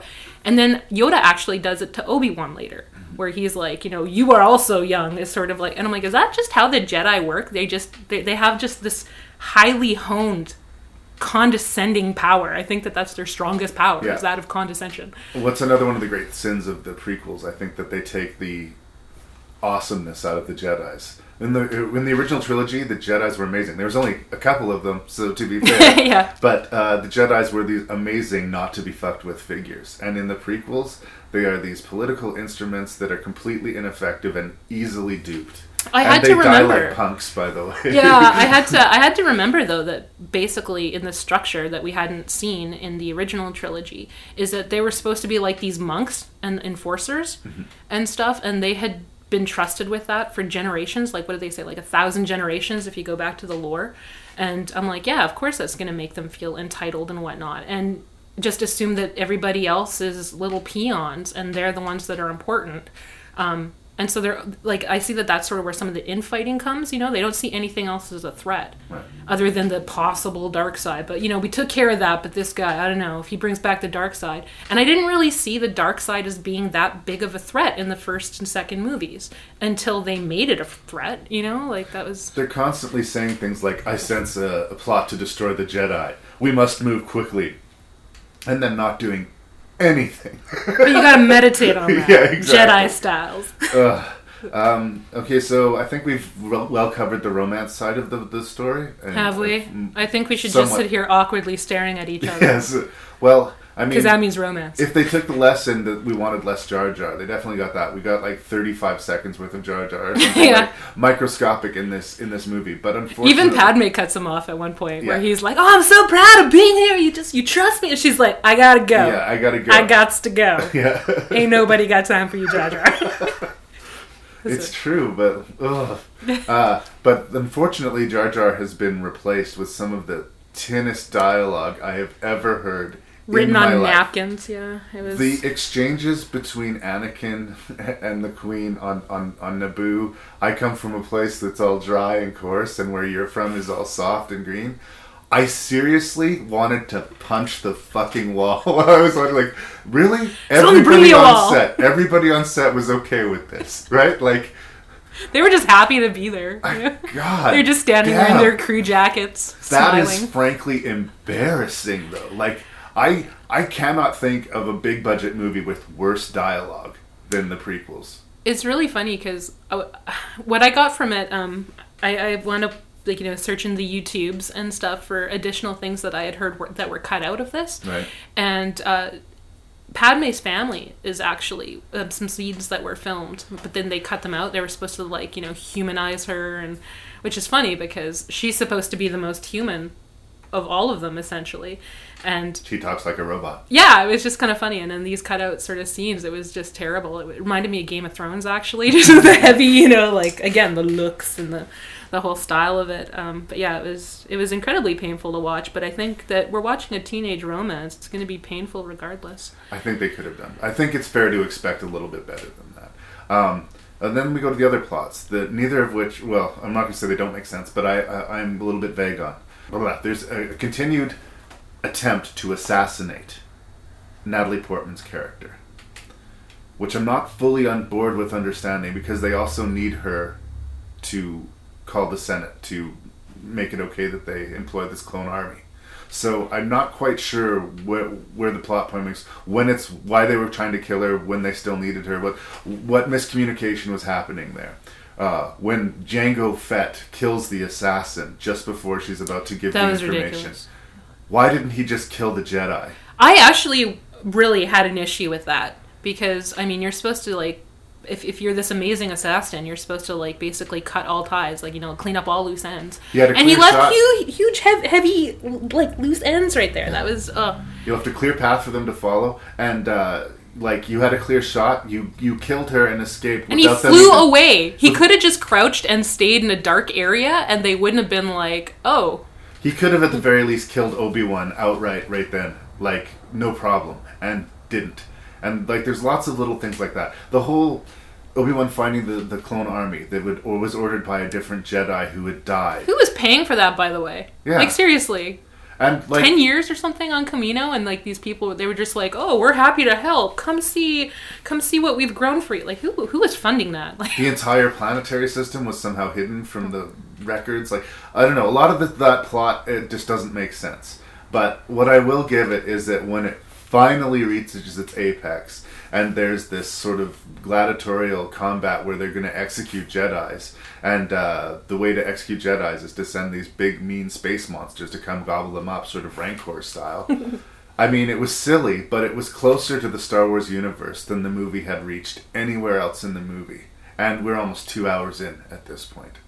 Uh, I like the design of the creatures, and for the most part, I like the action sequence. It was, you know, an action sequence that took place in the Star Wars universe, and you could sort of enjoy it in a sound off way. But that's as close to saying anything positive as I can come on Attack of the Clones, and that ain't enough. well, what I liked about the whole gladiator scene and stuff is it reminded me a lot of like old classic movies and stuff like that. It had that grandness and that sort of we're fighting for our life. Mm-hmm. Um, I thought that the monsters kind of cheapened it. Again, it was the whole CGI. We're really relying on that, but it makes sense that they could kill Jedi. They can't like Jedi can't really control that. They were clearly CG, but the design was cool. I hadn't seen any of those monsters before. They didn't feel the need to bring back the Rancor or, or, or you know, do that. Every other step George had made, he'd done some sort of wink to the past. This was new, and it fit in the Star Wars universe, which made it a rare thing in the prequels. You like the gladiators. Well, I like the idea of those monsters. If you, how are you going to execute a Jedi, right? Yeah. so this is how they've come up to execute a Jedi. I don't know. I And at the end, we need to kill a lot of Jedi. Uh, let's send another Jedi. Good Yeah. job. All right, let's do that. uh, big impactful moments that did had did not have impact. When Padme finally says, "I love you," Oh in yeah. the midst of the chaos. I think I was making popcorn. I laughed out loud at like how like the awkwardness of the line and the timing of it. Just like not the right time, and the decapitation of Jango Fett in front of his oh, um, son. It's like a cutaway moment. That was actually one of the few scenes that I actually really sort of had any emotion towards. Oh, Is really? when little Boba picks up basically the head dad's of his dad. head. Yeah. Because uh, like I realized they're like, yeah, him with the helmet that look awesome. I'm like, no, his dad's head is still in there, and he Yeah. like sort of does a little oh, so sad. And the that interesting was thing there to me is like they're trying to do the seed of like why does Boba Fett hate the Jedi? But I didn't really think that Boba Fett hated the Jedi. I thought he was a gun for hire. I thought he was just a bad. That's what I loved about him. That was what made him cool. That's why Once Boba again, much like the retrofitting of Han Solo, where they took away the cool, the retrofitting of Boba Fett takes away the cool, and it sucks. Yeah, well, not only that, with the whole cloning of Jango Fett, um, we're just gonna use this one guy for everything. yeah. So basically, Boba Fett is everybody in the Clone Army. Or, Yeah. No, actually, Boba Fett's dad is everybody in the. Yeah, Jango Fett is the genetic template. And I was like, okay, this is such a big production. I mean, you've deleted a planet off the Yeah. maps for this, but we're gonna use this one guy. He really good. We like him. I mean, I just, I there was just so many. Like, he obviously has some amazing skills and stuff like that, but I mean, he was caught with his pants down Uh, when when the whole like uh, Mace Windu shows up, and he immediately had a lightsaber at his neck. I mean, again, also where where's their advanced technology for half this shit? I mean, you guys don't have radar. you can't tell that like all these spaceships are coming. Uh, you can't save Padme from you know uh, childbirth. I, We keep on talking about scenes that hit the cutting room floor. Of all the scenes that hit the cutting room floor, why is there still a scene in the movie where C-3PO's head gets exchanged with one of the little uh, attack droids? that whole scene was added on late, And, uh, and it felt like something from a video game. And there was Hey, a few parts like that. R2 me. can fly. Well, yeah, didn't you know that? I, I didn't because he hadn't. George before. Lucas thought of it. You don't automatically know that he can It fly. It doesn't happen again before or after that moment, but apparently R2 can fly. You know, R2's kind of a dick, though. If you really think about it, half the shit he does is just because he's this little bastard. I think maybe R2 may be the tragic hero of these movies because there's a line in this movie where Obi Wan says, "If droids could think, they'd we'd be none of us here," which I guess means droids can't think. By that rationale, from that line, their pro their, their personalities seem programmed. The whole Well, R2 apparently goes against his programming several times or thinks he's directly told, you know, which again, why Which like is him. why I say he's the tragic hero. He's the first sentient robot that's going to lead up to a rebellion. Just putting it out there. uh, the other big climactic moment that had no weight for me was the big showdown between Christopher Lee and Yoda. oh my goodness. I could not watch that. It I- was a spinning green Tasmanian devil you, moving. you know, like in a video game where you have the controller and you just mash the keypad and then the thing does something on Yeah. the screen? That's what it looked like. He seriously just looked like he was in berserker mode. What it was we're gonna spin for- him a lot, and that's his amazing skill. What they're going for is you're finally gonna see Yoda just off the leash, right? Just kicking Jedi ass and being crazy. And instead of being awesome, it goes full around to the other end and becomes kind of hilarious. It's laughable. and It's is- uncanny valley is Yeah, what it is too, right? I mean, I can't you can't believe it, and it's gone to the point of absurd, Yeah. and it really made me not like Yoda. Yeah. I mean, that was just terrible. And again, part of it's just the fact that the prequels that some of the stakes are hurt. We know nothing's going to happen to Obi Wan Kenobi, right? We know what's going to happen. He was with Anakin. emotionally torn down. So I understand you have an uphill battle in creating suspense and stakes. Mhm.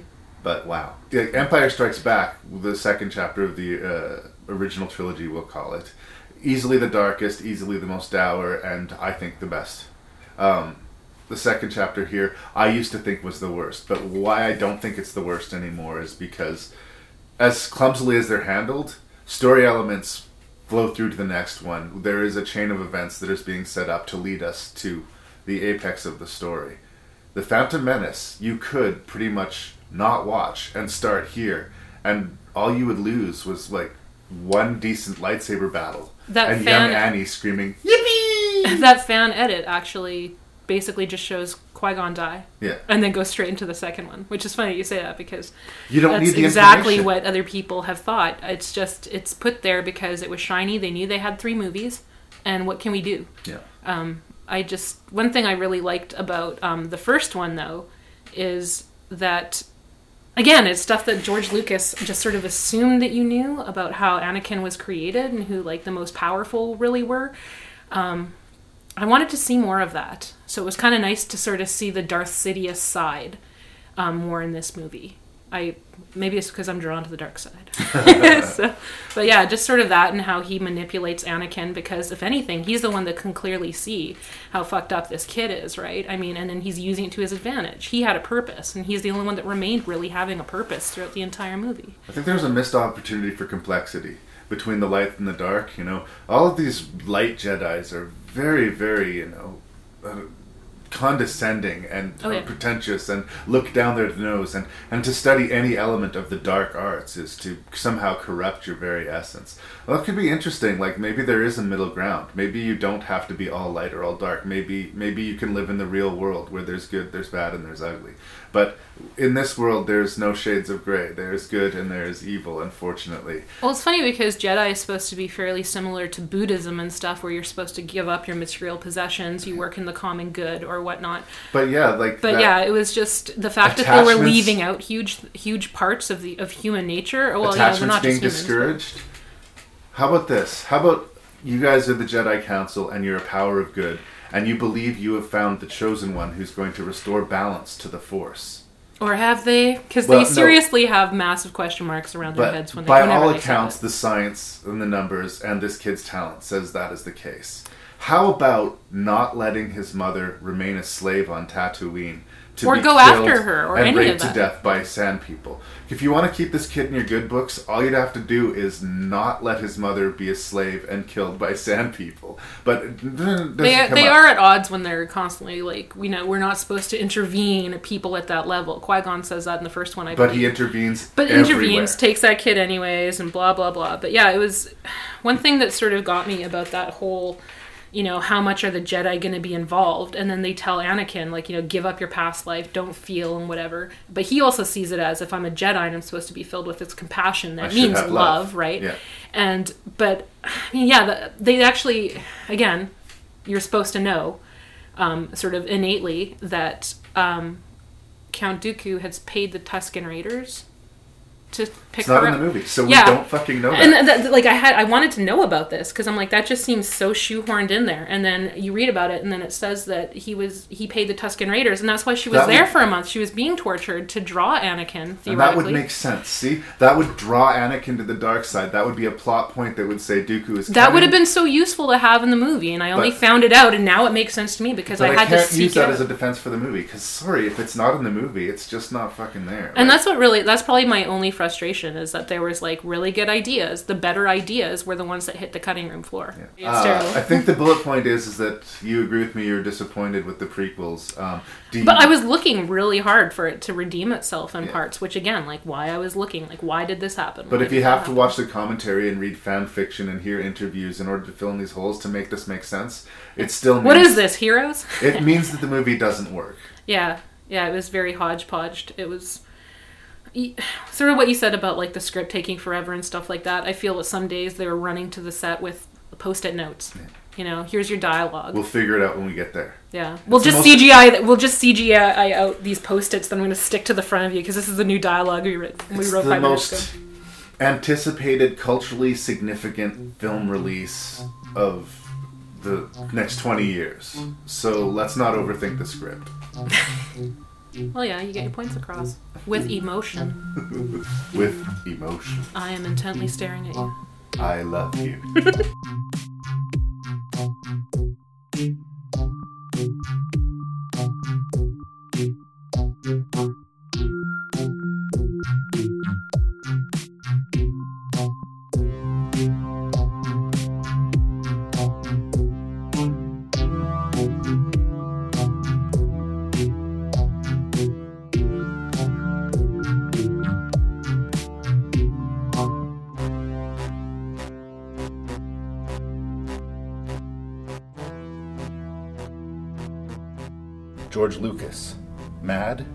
genius, or mad genius? Best thing he did was come up with Star Wars. The worst thing he did was was not get drop it earlier to someone else. um, uh, the best thing that has happened is, is that it's he's given it to He's to passed the world. ball And, along. Yeah, now Yeah. it's it's open market and and so uh, would you say mad genius then? yeah Mad genius. yeah well genius Yeah. turned mad Yeah. and then and then had a genius mo- move in his madness. Yeah. I mean, again, I have nothing but gratitude for creating the Star Wars universe, Yeah. but it seems the farther removed Lucas is from it, the better for the Star Wars universe. Yeah. Strange but true. Yes. Well, as far as I landed, I think he's mad, but I think you know he may have become he may be a monster now, but I think he's become one. There's something Yes. about being successful in Hollywood uh, over a long period of time. There's the, we'll call it the Bruce Willis complex for now. Okay. Yep. If you're too famous for too long, you lose perspective. And I really genuinely feel like that's what happened with George Lucas.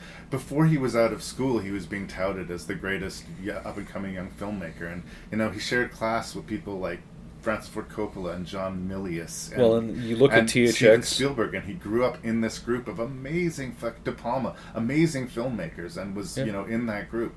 And then he vaults out of film school with THX 1138, American Graffiti, and Star Wars. Boom, boom, boom. And then what happens? right? And then he doesn't make another good film. he clashes with everyone he works with to the point where and, and he somehow convinces himself that that he's not part of the problem Yeah. right everything else is the problem so what what's my solution instead of figuring out how to work within the established system i'm going to move out into the valley and uh, make my own film industry Yeah. it's an effective isolation right and mm-hmm. so it can happen to you if you're if you're a, a, a hermit Yeah. or a, a street person or schizophrenic or something and you end up withdrawn and isolated from everybody or if you're so incredibly successful that there's nobody in the world you can relate to you go sort of like uh, um, Hughes Howard Hughes, Hughes, crazy yeah. right where you're laying in bed and not trimming your fingernails and won't let anyone in the room because you're afraid of viruses I mean Lucas isn't that crazy but you know what I mean it, it- it's, It's- all comes the craziness comes from the isolation and he's isolated by success and by a lack of feedback Yeah. It's well put in a fairly obscure uh, Alec Baldwin movie called Miami Blues. Is my problem is I can have anything I want, but I don't know what I want. Mad genius, I guess.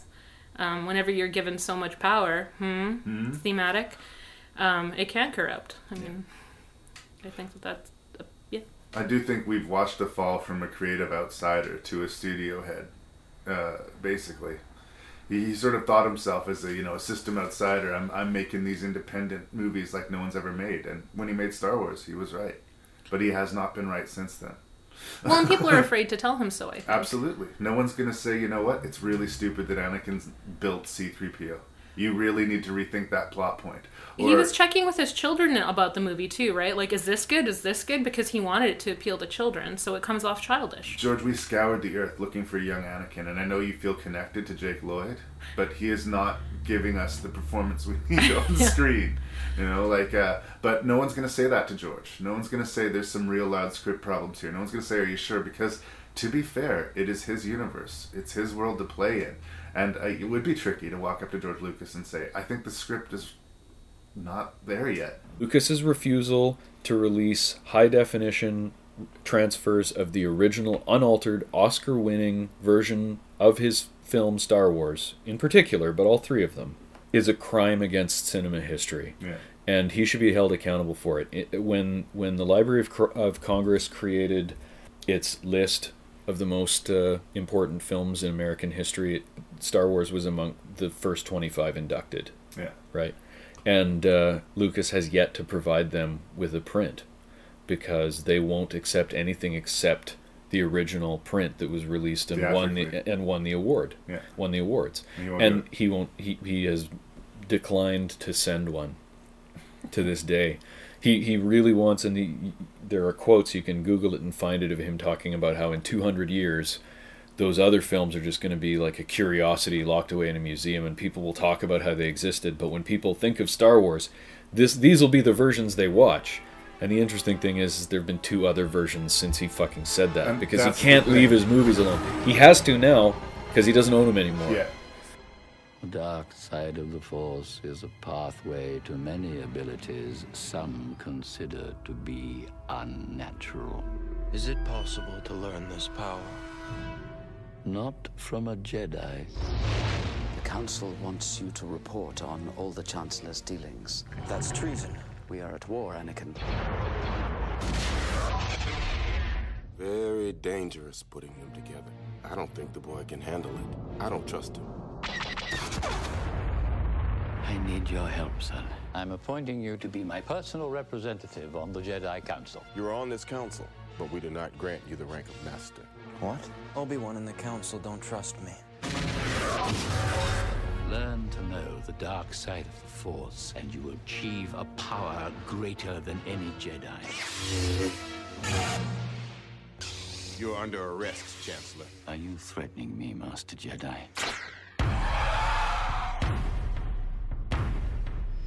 All right, Star Wars Episode Three. um, I guess this picks up the Clone Wars are drawing to a close.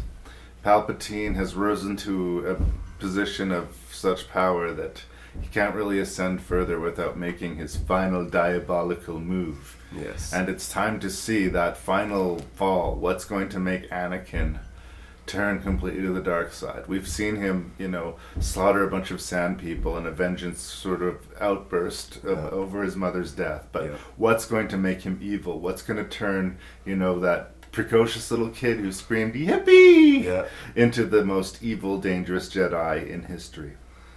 Yeah. And um, I said when I told you you drew the this episode that you may have got a prequel, but I think you got the best of the prequels. And upon rewatching it, I will stand by that statement. It is clearly, I think, the best of the three prequel Yeah. films. Yeah. That said, I still think it suffers from all of the problems of the prequel films. Just maybe a little bit less so than the first two. Yeah. But uh, I brought you here to get your perspective on it. Where do you land on episode three, brother? Uh, yeah, I agree that it would be the, the best of the prequels, um, and it's a, it's an important uh, chapter because it's it's it's how Darth Vader is born, right? Yeah. And that's uh, it's a story that needed to be told.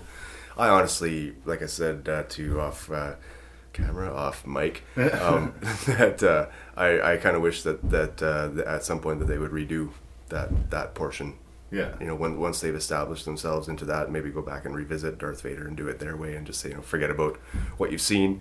This is the way that it should have been and, and do it right. What an epic fuck you to George Lucas that would be, but what a great thing it would be for the fans. Yeah, I mean, it's like I say, it's a really important story, and, and the way it was handled was just not uh, not satisfactory by any means. Okay, so I think for me, the main issue that I have with Anakin is not the actor Hayden Christensen, which everybody was very mean about. I do think he's like basically cast for looks here. Yeah. Uh, I think that that's what got him the job. But I think a really, really good actor would have trouble choking down some of the dialogue. I don't, as a rule, do this, but I'm actually going to sample just some of the dialogue in, in the review here. just like close your eyes and Yeah. imagine, you know, Al Yes. Pacino or, or, or, or just any actor trying to deliver these lines and, re, you know, retain any level of dignity. So Yeah. we'll do that. But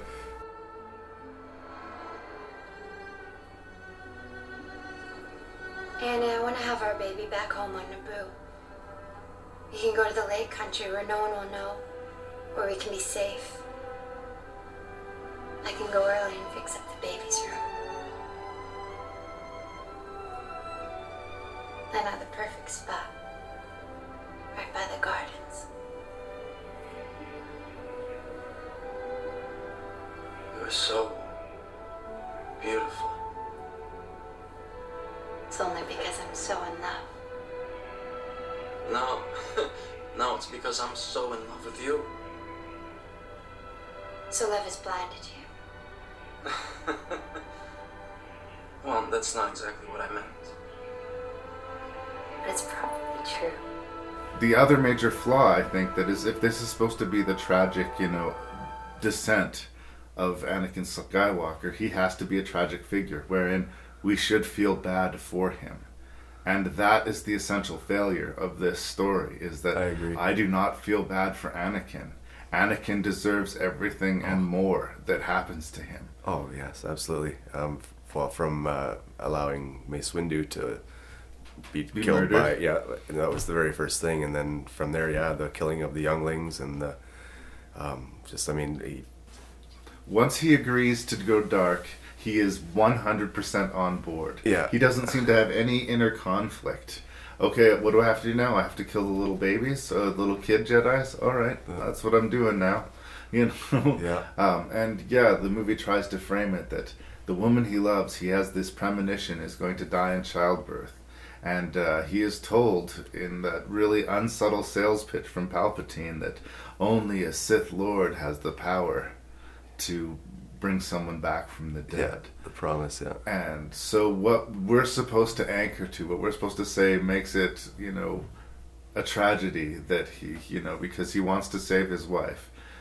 Every Jedi in the galaxy, all of these lives, these children that he kills, these aliens that he kills, everybody, the whole positioning, this clearly evil Sith Lord in a position of ultimate power in the universe, is all justified in the interest of saving one life. Yeah. Maybe saving one life. and which he fails to do anyway. Yeah, Yeah. but uh, I like I cannot see the math there. He- would have to be an incredibly naive, stupid person. And You're right. That's For not the character that they set up in He's, Anakin. he's supposed to be, you know, the the, the highest metachlorian count, and Yeah. yeah, and it's you're right, yeah, yeah, it's a it is a huge f- story flaw.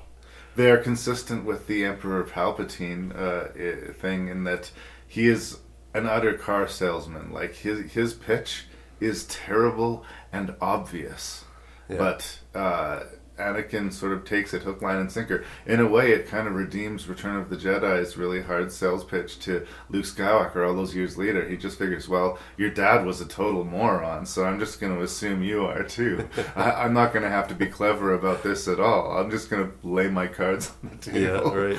and you'll be on board, right? Yeah.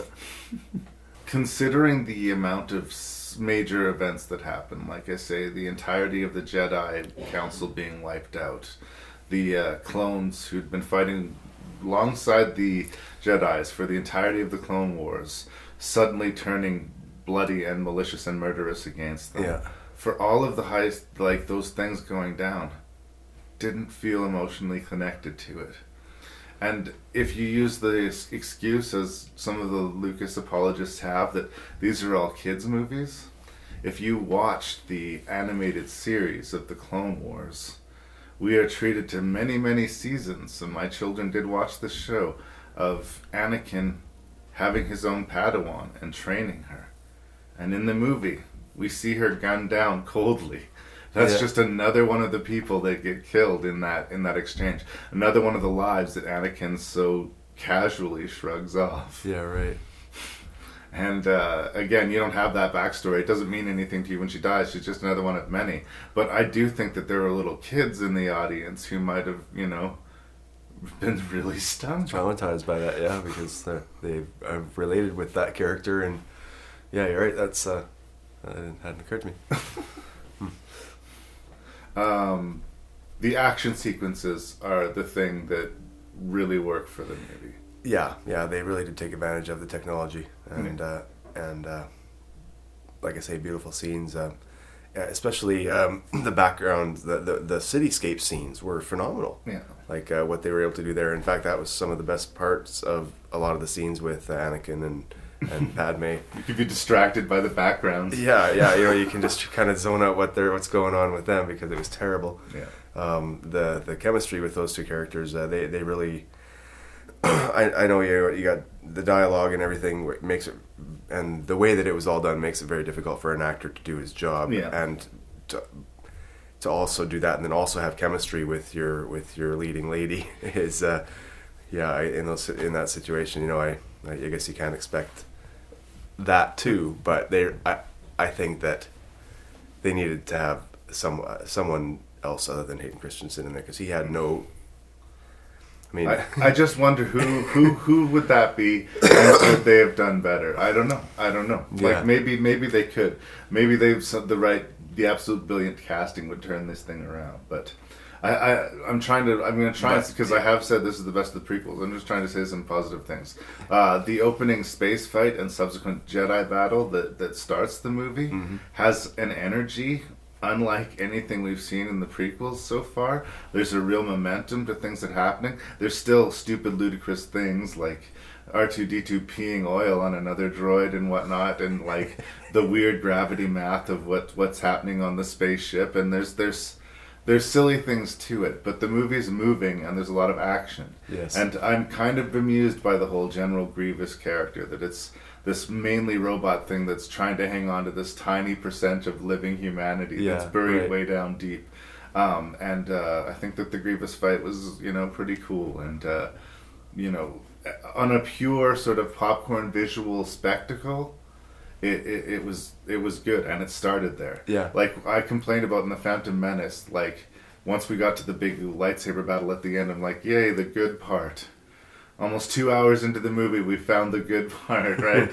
well, in in the this chapter three, this third part, the good part sort of right away. We start in the middle of action, and it does engage you in a way that I don't think any of the other movies and start with their the, the, the foot on the Yeah, gas in right. that way. You're right. So I, I'll give it points for that. Absolutely, the best thing about the movie was was the uh, yeah the uh, well the, the backgrounds, the action sequences. I don't know what else more I'm gonna say about the this prequels. Like, um, it's way too violent for kids. I guess I would put that out there too. Um, there's an inevitability to it. The final showdown between Obi Wan Kenobi and Anakin Skywalker is spectacularly rendered, but there are zero stakes to it. We know how it's Yeah. going to end. Anakin is going to have several pieces hacked off of him, and he's going to be badly burned because he's going to be turned into Darth Vader. That's Yeah. the whole thing Yeah. that we came here to plug into. And it would be a much more emotionally impactful thing if we felt for Anakin, like we said. But there's a percentage of na na na na na, like r- the ridiculous conceit that because Obi Wan stows away on the ship with uh, Amidala to find Anakin, him seeing Obi Wan makes him automatically jump to the fact, oh, he's clearly sleeping with my very pregnant, you know, fiance because that makes sense, right? Yeah, No, yeah. no, nothing makes sense about Anakin's character. Therefore, no signif- no no pity for his character, and therefore no tragedy to Yeah. his character. Um, and Yeah. the much hated, much discussed Darth Vader screaming. Oh, that was like the the worst scene in any of the six movies. I don't care which one it is. Even if you're gonna do that, even if you're gonna fall on that dusty fucking trademark of screaming no, Yeah. this is the most powerful Dark Jedi in the universe. Like his no should have like echoes and repercussions throughout the ship at least. Yeah. If not send a dark shiver through the force, you know. You know, we should have seen Obi-Wan Kenobi collapse from it or something like uh, give it a give it power because Yeah. the reaction is laughter. Yeah, it's just uh, it's just a, a hollow.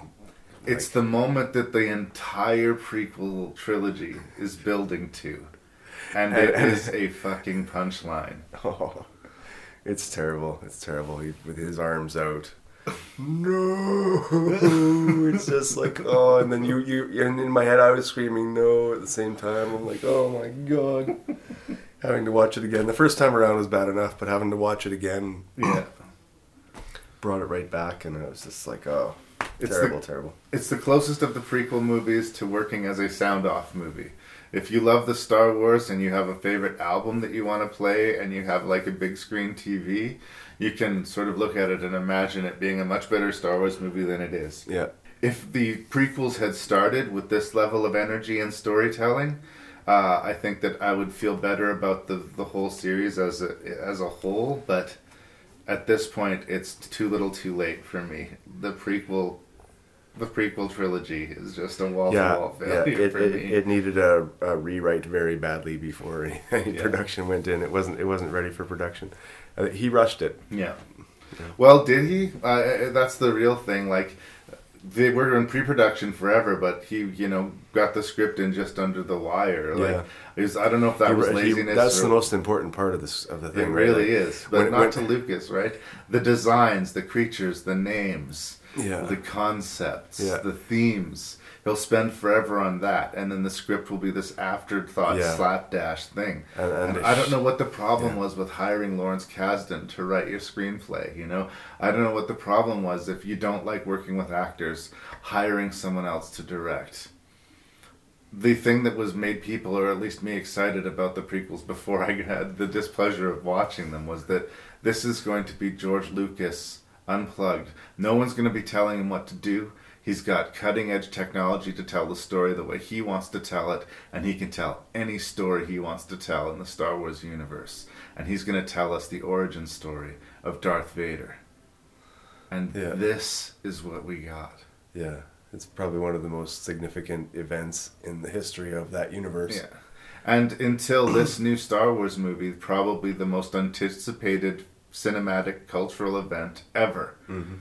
And uh, I think that in a way he does J.J. Abram a favor in that I think that it's something that like there's a lot that's easy to improve upon here, He lowered the bar big time. but he still has to. He'll be able to. He'll be able to exceed Lucas as far as being a technical Oh, filmmaker yeah. because I think I will go on record as saying George Lucas is maybe the most overrated filmmaker in history.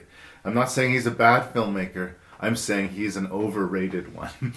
Yeah. A- and uh, Idea I think there's, that J.J. no- Abrams yeah. has already established that he's not that. At the very bare minimum, he's going to make it spectacular. It's going to look nice, and he's going to tell a story that makes sense. And Yeah. just by doing that, Yeah. he will get us closer to the Star Wars of my childhood. And I think he's more apt to start with uh, with a solid script and, Yeah. and build on that, rather than rather than go the Lucas route with the visuals first and the script as an afterthought. Which that's that was uh, if if if that if the trilogy had had a better the prequel trilogy had had a better script, that would have improved it a hundred percent Yeah. right there. The actors would have had something better to work with, and It had no technical limitations. The limitations were only in the imagination. yeah, yeah. Is there anything else you want to say about episode three, brother? No. Just that I'm glad that it's over, and yeah. uh, and um, still looking forward to the new ones. This is going to be uh, uh, the start of uh, a beautiful friendship.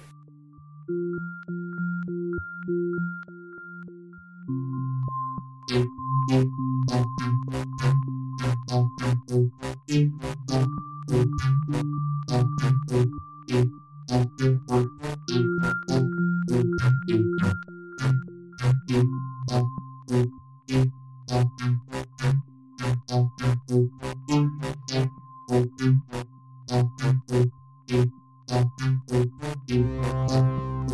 you.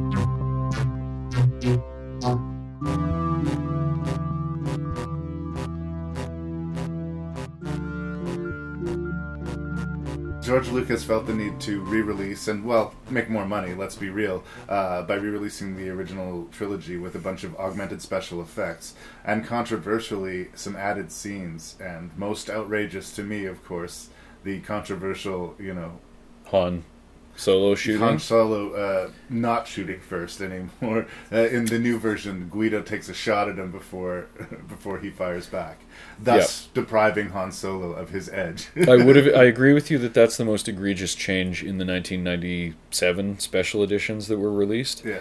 But I haven't seen it. I haven't watched the new Blu-ray cuts of the original trilogy because I don't. I watch the original versions that I have, and I don't. You know, I watch Harmy's, and I don't even think about the other shit. Um, in that new version, Darth Vader yells "No" as he picks up the Emperor and throws him down the shaft. No. That's worse than Han shooting second. Oh, really? I think so.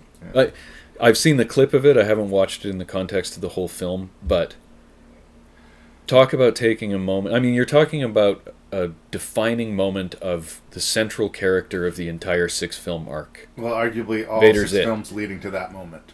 And then you change it.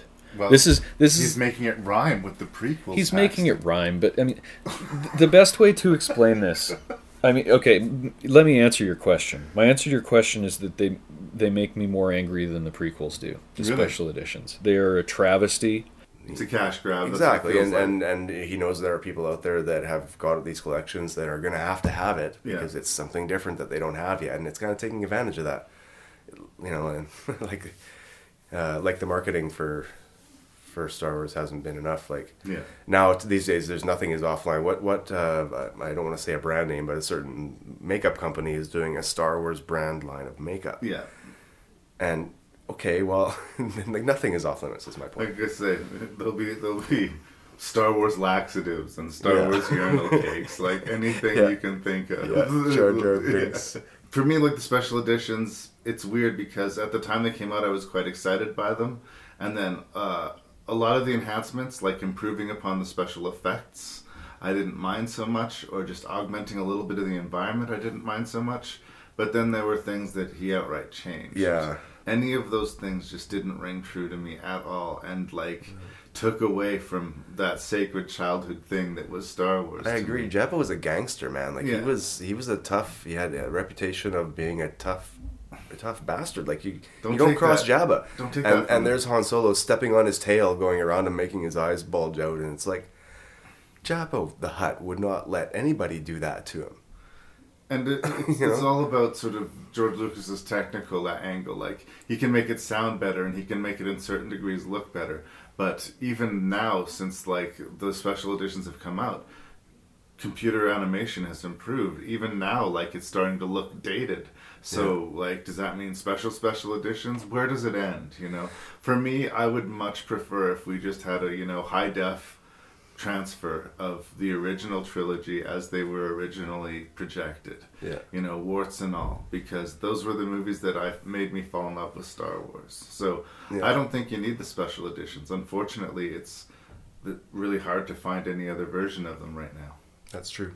he absolutely outright said, "I'm going to go back and fix stuff I wasn't happy with." Yeah. You know, how often does that really work out when you think about it? Almost never. So it's it's kind of interesting that I mean, watching these movies and like now watching them so I can critique them. I, I guess I you're you're kind of anytime you watch something you critique it yourself, right?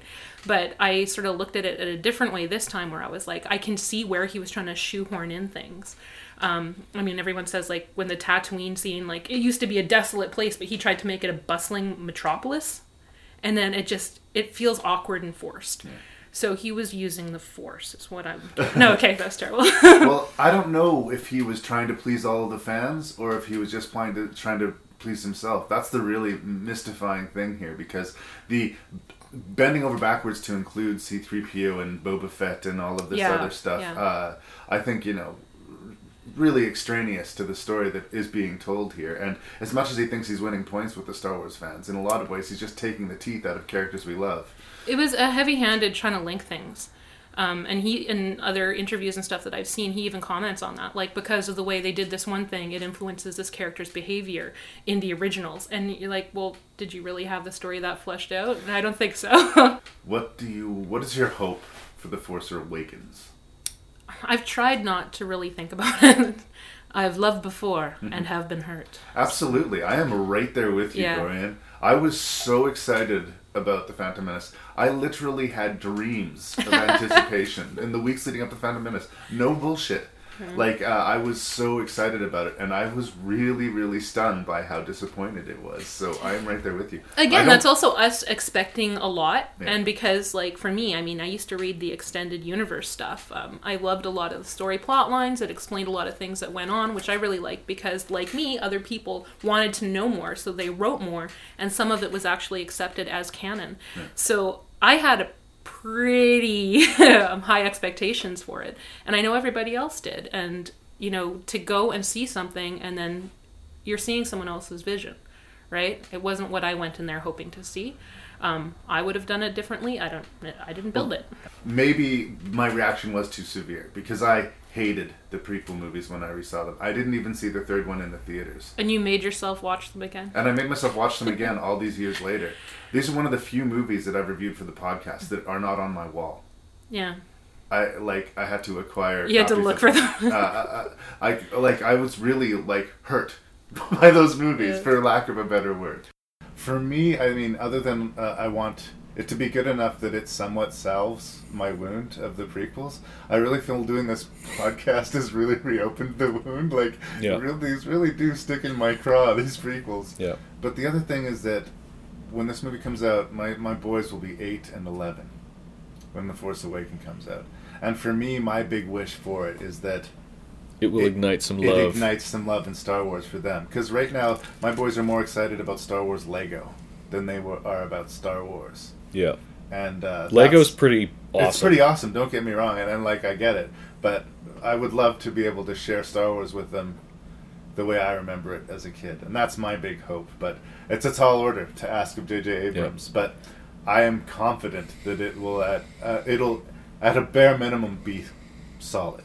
I predict that a hundred years from now, when everybody who saw Star Wars in the theater is long dead, young adults will watch Star Wars, all of these movies, and they'll go. And I, I really do think that the original trilogy will stand the test of time, and people will say, "Wow, those computer effects look really weird. Why, like." These models, man. It was 1977. My great grandfather was born in 1975 this is amazing. How did they do this? I bet nobody had ever seen anything like this before. The way when I look at a picture of the first, you know, Ferris wheel Yeah. or something, right? Or when I think about what it must have been like for uh, for people to see the very first movie ever projected on a wall. Yeah. That's the kind of awe that they're going to have for wow, w- look at this thing and how it changed this art form that we've been studying now. Film will be a couple of hundred years old someday. Yeah. And people will look back and Star Wars will be like the fifth touchstone on the on the history of film. If you pick in really major ones, it's it's up there in, in oh yeah, Star on the Wars list. is bigger than all of us. It's it's its own thing. And I think even after all that time, people will be able to look back and identify those three movies as the ones that really make it the cultural phenomenon that it is, and that the other movies are some sort of weird extra material. I mean, I, my my uh, Chris, who I mentioned earlier, we like to think of them as fan fiction or like the Silmarillion, right? Yeah. Just uh, you It's know. there if you want it, but so he has this. he has this theory that uh, that the prequel trilogy is actually imperial propaganda, trying to make the Jedi appear incompetent. Right? This is like if you're in Star Wars timeline time frame, the first movie, and uh, you went to the library and took out a history book on on the fall of the old republic the prequel trilogy would be what you'd read and it Yeah. would paint the jedi as being a bunch of incompetent fools etc etc I, it's a charming idea. I don't think it's the case, and neither does he, but it's kind of cute. Star Wars, as of a week ago, had already made The Force Awakens over $50 million. Oh, it's gonna make money. That's not a question. So that's that's not a question. My, my first hope for Star Wars is that it makes Disney a thousand bathtubs full of a thousand thousand dollar bills each, right? Like that's what it's going to do, uh, and and the new model is going to prove profitable, and people are going to continue making good Star Wars movies. That's assuming the new movie is good. I'm aware that it could be disappointing. I could walk out of it thinking. It's all they did Trek was 3. all they did was stick Tie fighters and X wings up on the screen and, and w- w- put some different colors on them and expect me to think it's Star Wars. Yeah. the world is so rich and the expanded universe is part of it. I was never big into the books, but I understand that part of the breadth and depth of the prequels is based on the fact that there was already there were thousands of, of books and fan written things and comics and stuff out there all informing it that's part of why some people like them more than others is Yeah. i didn't know all that stuff but uh, with with so many more minds contributing and adding into this universe i think there's some good star wars to future. come and i don't think we have a whole lot more uh, you know, terrible cartoons about the droids or bad movies about the Ewoks or Christmas specials Again, or any of that stuff kind of stuff. doesn't bother me as much. It really doesn't. Uh, well, I don't know. I guess um, I'm really curious to see how closely they follow the books because I don't, uh, I don't know how many people out there are fans of the actual novels of Star Wars. Yeah. Um, if they follow those stories, I'm, I'm very excited to see what happens because I've read a lot of those books, and uh, there's a lot of cool stuff to come. If if they do, if they if they tap into those stories, but either way, as long as they stay true to the, the Star Wars universe, and uh, uh, like you say, there's no way they can do worse than than the the prequels. Um, there's, I don't think there's really any way that this can fail. Honestly, It's Um, going to make money whether it's, good or not. it- it's a it's an awesome, a profound idea and a profound universe that was created, and now it's been put into the hands of, of fresh, fresh minds, and um, that's that's that's what progress is, right? I mean, it's people expanding on the ideas of other people. That's what science is, right? That's what everything kind of relates to that, to people working off of each other. And I think that when you got an idea such as that, and you put it into the hands of people that are fans, that are true fans, and that that really want to see an amazing thing out of this, uh, it's going to happen. And if the forecast is correct, we got one every other year coming out. Yeah, well, Disney said they'll make them as long as they remain profitable. and Like, yeah, and it's just going to get bigger and bigger and deeper and deeper, and and uh, it's it's big now, but like I say there's there's uh, the best is yet to come. I think.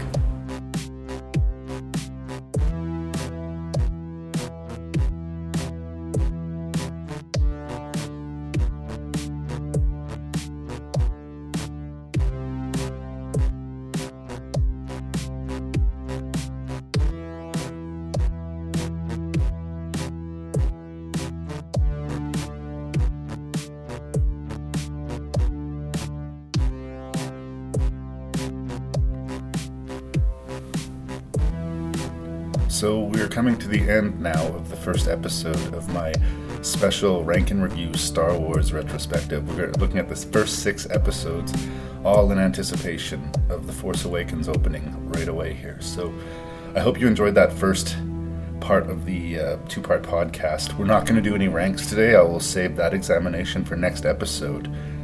Um, I know it was kind of a different episode, and I appreciate you guys playing along. A couple things I just wanted to make clear. I do genuinely love Star Wars. I guess you could listen to this episode and think that I was just a hater. I think part of the reason that my anger is so inspired by these prequels is because of the deep love I hold for the originals, and why I feel licensed to unleash this two hour section of nerd rage is because I know I'm not alone. Mark Kermode, who is a film reviewer for the BBC, uh, tells a story about when the prequels came out. They had a competition on their radio program to get one Star Wars fan, the lucky winner, to fly to Los Angeles for the world premiere screening of The Phantom Menace.